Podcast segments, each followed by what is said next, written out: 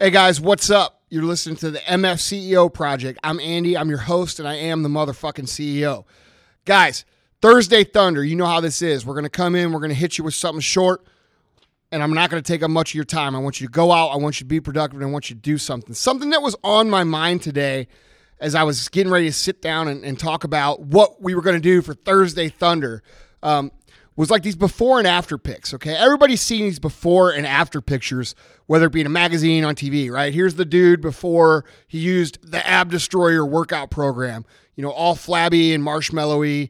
You know, looking like a fucking hippopotamus. And then and then here he is after just nine days after using the Ab Destroyer, looking like he's a model off of Men's Health with washboard abs, badass, surrounded by all these hot chicks. Right, his life's totally changed in nine days and it got me thinking, you know, it's so funny how opinions changed about people as they move through the journey of life, especially entrepreneurship. You know, if you want everybody who wants to be a successful entrepreneur or really successful anything in life needs to understand that there's going to be the before voices and there's going to be the after voices, all right? And what I mean by that, guys, is there's going to be ways that people talk to you and think about you before when you're the hippopotamus, and they're going to think about you after when you're the ripped, you know, Rip Diesel, uh, MacGyver, solve anything, nuclear physicist, rich, banging all these hoes, right?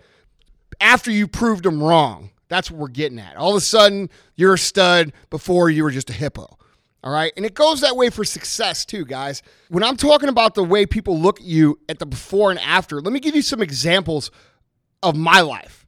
All right. On our first day, we sold $7. We were sleeping on a piss stained mattress in the back of our first retail store that we got from the Salvation Army three or four stores down in our center. You know what people used to tell me? This is people I loved, people I believed in, people I trusted. They said, Andy, that's never going to work. You're never going to be able to do that. Andy, you're crazy. Who do you think you are? Why are you doing this? Do you really think that's going to work? That's not how it's supposed to be done. You dream too much. When are you going to get a real job? Andy, you need to be realistic. Hey, man, do you still have that little vitamin shop? And as years went by, guys, and day, I'm talking day after day after day of frustration, day after day of work, day after day of execution and struggle, the conversations changed, okay? Because results started to appear. And instead of being, hey, you know, be realistic, it started being more like this Hey, Andy, are you still working on that? How's that going? Man, I can't believe you guys are still doing that. Is it going well? Wow, I'm so proud of you. Andy, I always believed in you. Hey, man, do you have any job openings? And this is exactly what the conversations have gone for the past 16 years of my life. Guys, you have to understand that most people are incapable of thinking big. They're pre programmed by the system to instill limits on themselves. They look here and see big things and automatically get scared and accept as reality that they are incapable. And that's why you make them uncomfortable. This is why you can't expect people to agree with or understand you trying to accomplish big things. And I know, guys, it hurts. It hurts when people you love say they don't believe in you.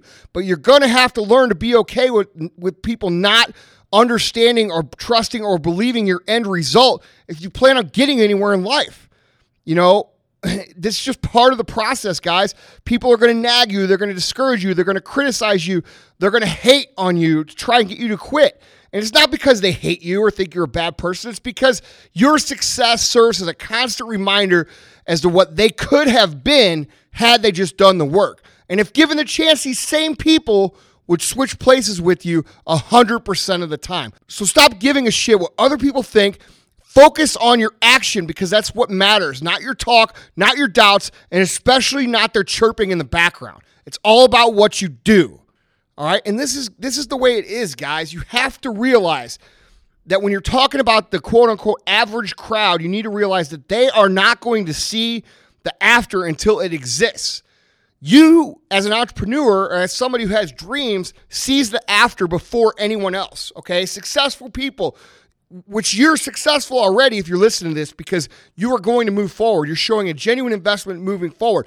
Your thought should be, fuck yeah, I'm crazy, but I'm a mad fucking genius for doing this. And one day you're going to see it. You have to use their criticism and use their doubts and use the things that they feed you and use that as fuel.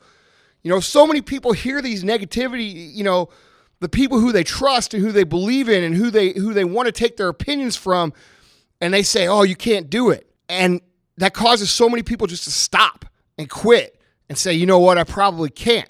But guys, you have to realize it's not just you. Just because your peer group or your parents or your teachers or your friends are saying they don't think you can do it, that is a normal process of being successful. It wasn't any different for me. It wasn't any different for anybody that stepped outside the regular realm of success. The difference between successful people and people who quit and, and, and reside to being an average person and left their dreams just fade off into the sunset is that successful people know that when the roar of laughter from the crowd dies down, there's only one person who's going to have the last laugh, and that's going to be you. You have to quit giving a shit whether or not the crowd supports you. Okay? You have your vision, you believe it, and that's enough. And as long as you take daily action on that vision every single day, step after step after step, you're going to get where you want to go, regardless of what anybody says. This is the hardest thing that I have to get through with the young entrepreneur mindset is that they think that other people's opinion is going to affect their outcome, and it's not. What's going to affect your outcome is how well you execute on a daily basis, day after day, week after week, month after month, year after year. And if you do that, guys, it doesn't matter what your parents say, it doesn't matter what your teachers say, it doesn't matter what your friends say, it doesn't matter what your peers say, you'll get where you want to be. Period.